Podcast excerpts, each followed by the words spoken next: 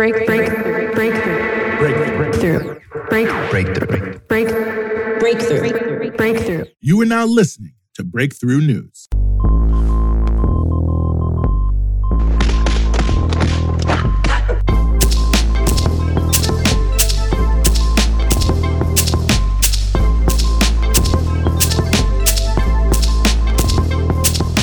It's 5 p.m.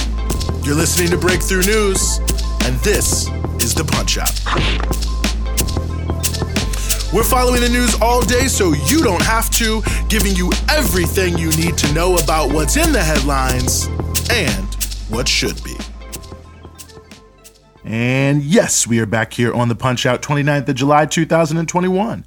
Very happy to be back with you as we always are, and we've got plenty for you here on the show as we always do. We're going to be talking about how the Fight for 15 movement has won $150 billion in wage hikes for workers. We're going to be talking about communists in Russia who are facing some political bans and other turmoil there. But before we get to either of those two very important stories, we want to start with the ongoing political quagmire in Haiti.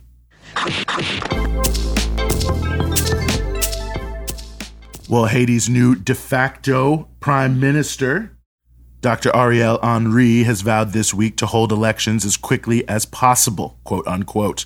Elections were originally scheduled for September, and Henry did not clarify when as quick as possible could be.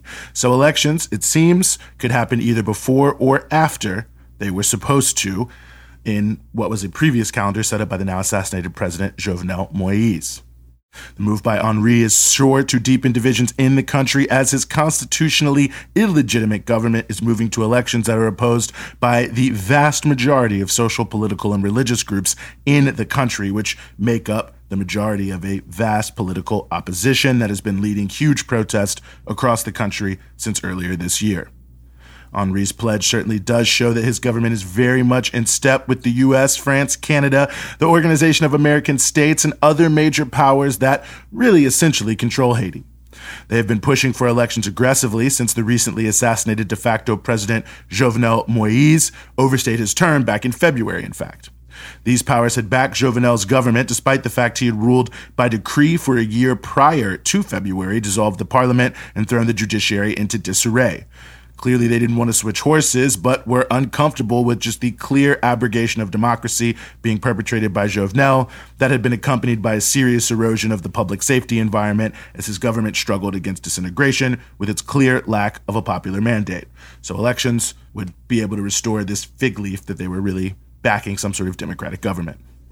And opponents of the elections, really, as I said before, just about the vast majority of organized groups in the country and certainly the masses of people out in the streets, have noted that elections really couldn't happen at this moment in time. I mean, certainly that they're constitutionally illegal has also been pointed out, but that there really is no proper infrastructure to even carry out an election. And really, what these forces are calling for is a deeper dialogue between various social sectors and organizations to pave the way for a new process of elections that's more founded in what people actually want to see there in the country where people have been clamoring for massive change. The technical challenges and widespread popular rejection of the idea of elections this year make it almost certain that if they do go ahead, the only role they will play will be to, as I stated earlier, provide a fig leaf of democracy to the current ruling forces, since only the voters that they're able to hustle to the polls will vote. One Western demand that Jovenel Moise had not really complied with at the time he was assassinated was their demand that he, quote unquote, broaden the field in the elections by essentially forming something of a coalition with a handful of other pro Western opposition supporters, regardless of whether they had any real support among the population or not, but to again create more of a fig leaf that it looks like something that's a real democratic process. So the very fact that Henry is the prime minister is significant. Henry was an important player in the US backed coup of former President Jean Bertrand Aristide in 2004 and has bounced around a number of political parties since then. Claude Joseph, who took over for Moise, faced heavy pressure from the United States. His camp has actually confirmed that to the media to appoint Henry as prime minister, which Jovenel had been slated to do the day he was assassinated. Clearly, they see the installation of Henry as just the type of quote unquote broadening of the ruling group there in the country that they have wanted ahead of elections. So Henry's announcement about elections and the determination to carry them out, as well as his very presence in the office of prime minister, attest to the fact that the current Haitian government is really a cipher for the policies of powerful nations and in total opposition to the popular movement that has brought millions to the streets with the support of the vast majority of political, civic, and religious organizations in Haiti. Most importantly, for the people of Haiti, it means a continuation of the general policies of the Haitian governments that always gain favor in foreign capitals. The ones that don't get couped out. And that agenda is resource extraction and labor exploitation, with the profits flowing into the pockets of a handful of oligarchs in Haiti and, more significantly, a handful of oligarchs abroad. Undoubtedly, whoever wins the elections will continue the policies of Jovenel of further opening up Haiti's agricultural lands to export oriented plantation agriculture and expanding sweatshop labor where Haitian companies subcontract for the world's largest brands, while continuing to provide no real access to healthcare, education, clean water, housing, or basic labor rights. Influential voices in the U.S. political discourse, like the Washington Post, have started to call for direct U.S. military intervention in Haiti, a prospect the Biden administration has not ruled out. So, in sum, Haiti's de facto government and the so called international community are clearly collaborating to make sure that the shock assassination of a president does not become an inflection point for real change.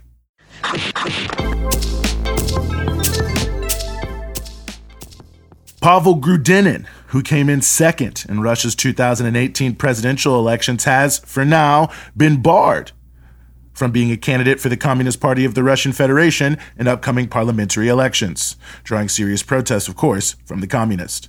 The commission claims that Grudinin, head of a cooperative farm, has foreign financial holdings, which, under Russian electoral law, makes you ineligible to be a candidate. And this is a charge that Grudinin and the communists are denying vociferously. The ban follows attempts earlier this year by local authorities to try to privatize the Lenin Collective Farm that Grudinin heads up and other harassment that has been seen of various communist forces, who are the largest opposition bloc, by the way, in the parliament, the Duma. In February, for instance, in the Karelia region, communists were targeted for organizing events commemorating the former Soviet past, including the prosecution of an eighth grader for promoting a march. The communists are appealing the case around Grudinin's ban, so there could be a reversal here, but these actions taken in tandem seem designed to weaken Grudinin and the communists ahead of what could be the first elections without Vladimir Putin as a candidate since the turn of the century, coming up in 2024. Already, United Russia, the ruling party, is seeing at least some erosion of its support, enough that Putin actually ran as an independent in 2018 to maintain a broad appeal. Electorally, the communists and the ultra right and oddly named liberal Democrats have been making electoral gains, and the liberal Western oriented opposition of Alexei Navalny staged some of their largest protests recently. So, in a post Putin political environment, United Russia, which at the top is led by Russia's biggest elites, could face an unpredictable electoral outcome at the presidential level and clearly is using the apparatus of the state to try to curb the appeal of their opponents. For instance, last year, a popular liberal Democratic governor in the eastern part of the country was arrested, which sparked huge mass protest as well. All this political jockeying might not mean that much in the short term, but it does speak to the fact that Russia's political environment is not just one long gray night. The very fact that all sorts of political forces, including communists, have enough of a possibility of real success in the Russian elections, the ones we're taught to consider a total sham here in the United States, that it's so much so that the authorities are seeking to use bans and the legal system to stop the momentum of these forces clearly speaks to the fact that it's much more layered and in many ways much more vibrant than the caricature that we are given.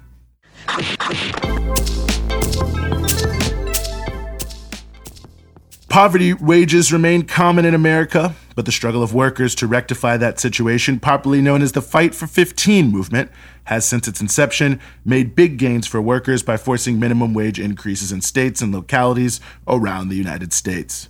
A new study from the National Employment Law Project reports that 26 million workers have benefited from wage increases pushed by the movement, winning over $150 billion a year in additional income for working people. The report further notes that 18 million of those 26 million workers were women and 12 million were workers of color. Overall, the workers who have gained pay increases because of the Fight for 15 movement represent 16% of the workforce here in the United States.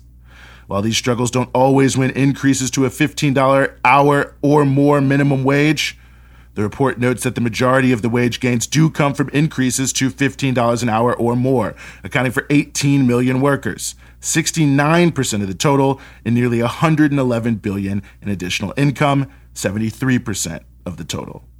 The average yearly increase for workers is $5,300, and notably for workers of color, that number was $5,900. Obviously, there's much more to be done as poverty wages continue to be more of the norm than the exception in the US, but it is a good reminder that the struggle by working people for what is rightfully theirs can have an impact.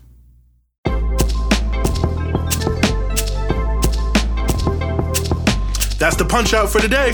We're with you Monday through Friday, 5 p.m. here in New York East Coast Standard Time, 2 p.m. in Los Angeles Pacific Standard Time, and 9 p.m. GMT.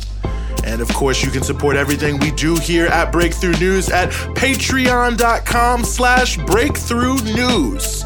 It's your patronage that keeps all of our offerings here at Breakthrough News moving forward. And of course, you can check us out across all your social media platforms Instagram, Twitter, Facebook at BT Newsroom.